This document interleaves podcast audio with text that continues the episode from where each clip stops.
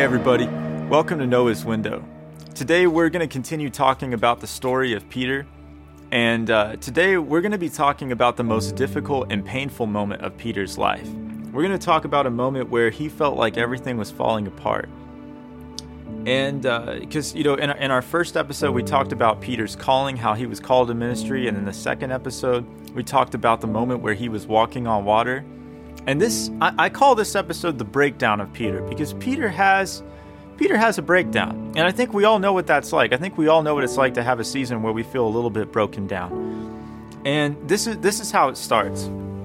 So Jesus is having one final meal with his disciples uh, before the crucifixion. We call it the Last Supper.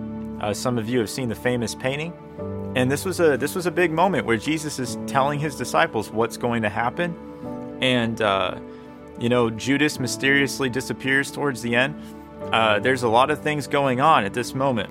And when they all get up from the meal, they, they, they, they're, they're all going somewhere because they go from the house where they have the meal to the Mount of Olives, which is where Jesus would eventually be arrested.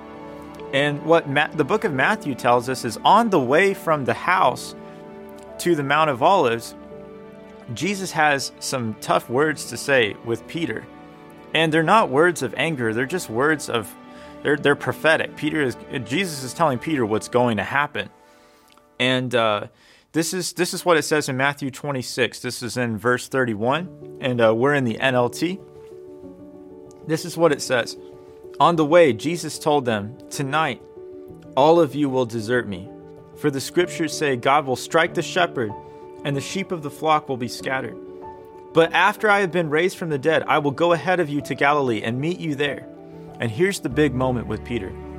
Peter declared, Even if everyone else deserts you, I will never desert you. Jesus replied, I tell you the truth, Peter. This very night, before the rooster crows, you will deny three times that you even know me. No, Peter insisted. Even if I have to die with you, I will never deny you. And all the other disciples vowed the same. Right, right now, Peter is telling Jesus, Look, e- even if I have to die for you, there's no way I would ever deny you. I would never deny the person that I've spent the last three years with that I, I call my Lord. I would never, I would never do that. And yet, Jesus is telling him, Before the rooster crows tomorrow, you're going to be doing that three times. And I think this is a moment that's very personal for all of us because I think we all know what it's like to tell Jesus, Look, I would never do that. And then we do it. And then we do it and this is this is what happens later because Jesus is arrested. And we're going to pick this up in verse 54. It says this So they arrested him and led him to the high priest's home. And Peter followed at a distance. The guards lit a fire in the middle of the courtyard and sat around it, and Peter joined them there. A servant girl noticed him in the firelight and began staring at him. Finally, she said, This man was one of Jesus' followers. But Peter denied it. Woman, he said, I don't even know him. After a while, someone else looked at him and said, You must be one of them. No, man, I'm not, Peter retorted. About an hour later, someone else insisted, This must be one of them because he is a Galilean too. But Peter said, Man, I don't know what you are talking about. And immediately, while he was speaking, the rooster crowed. At that moment, the Lord turned and looked at Peter. Suddenly, the Lord's words flashed through Peter's mind. Before the rooster crows tomorrow morning, you will deny three times that you even know me. And Peter left the courtyard, weeping bitterly. I think one of the reasons why this story is so powerful is that I think we all know what it's like to be in Peter's shoes. You know, we told God, I would never I would never do this. I would I would never I would never deny you. I would never I would never make I would never hurt that person. I would never blow up this marriage. I would never I, I would never lie. I would never do this. I would never do that. And then and then it happened. And just like Peter, you know, that that that moment when Jesus turned and looked at Peter and then he just felt this overwhelming dread and he started to cry and he ran away. You know, I think that's a moment that a lot of us can identify with because I think there's when, when, when we make choices that go against God's will, there's a moment when all the consequences and all the pain of that just hits all at once. And it's overwhelming. And that can lead to tears, just like it led to tears for Peter.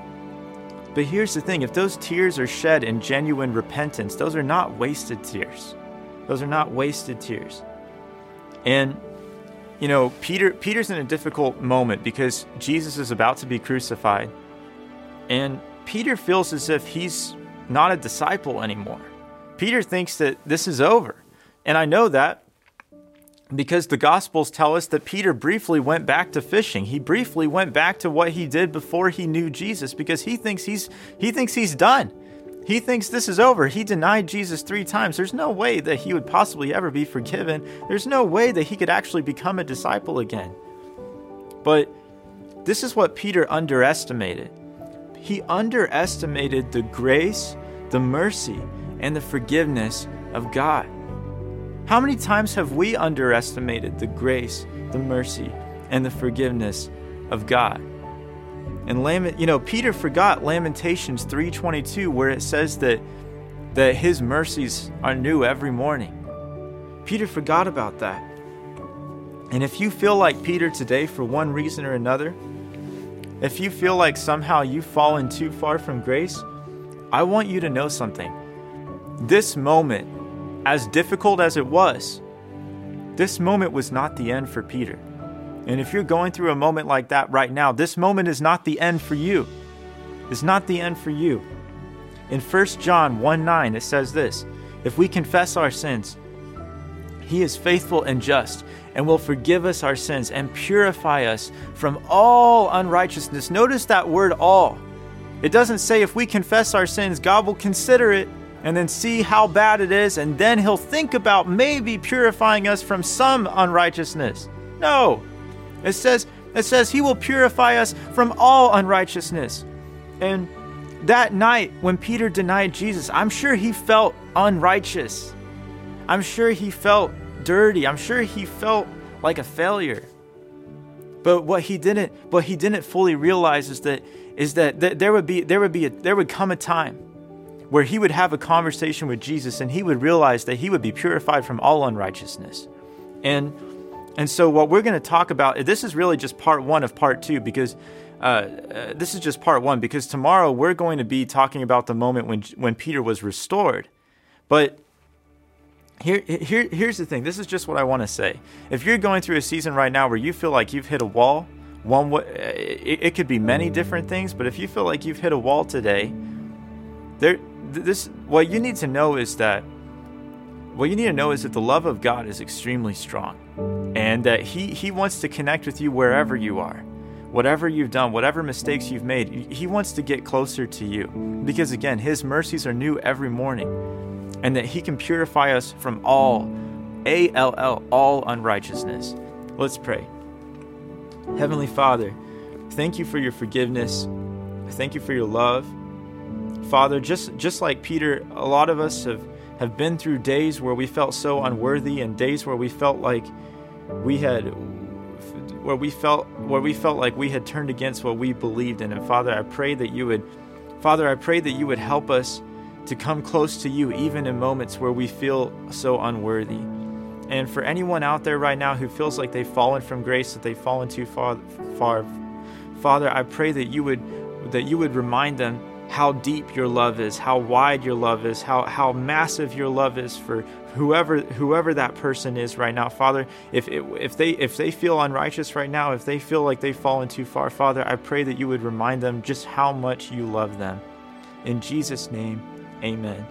Hey, thank you so much for joining us for Noah's Window. We're going to continue with Peter's story tomorrow.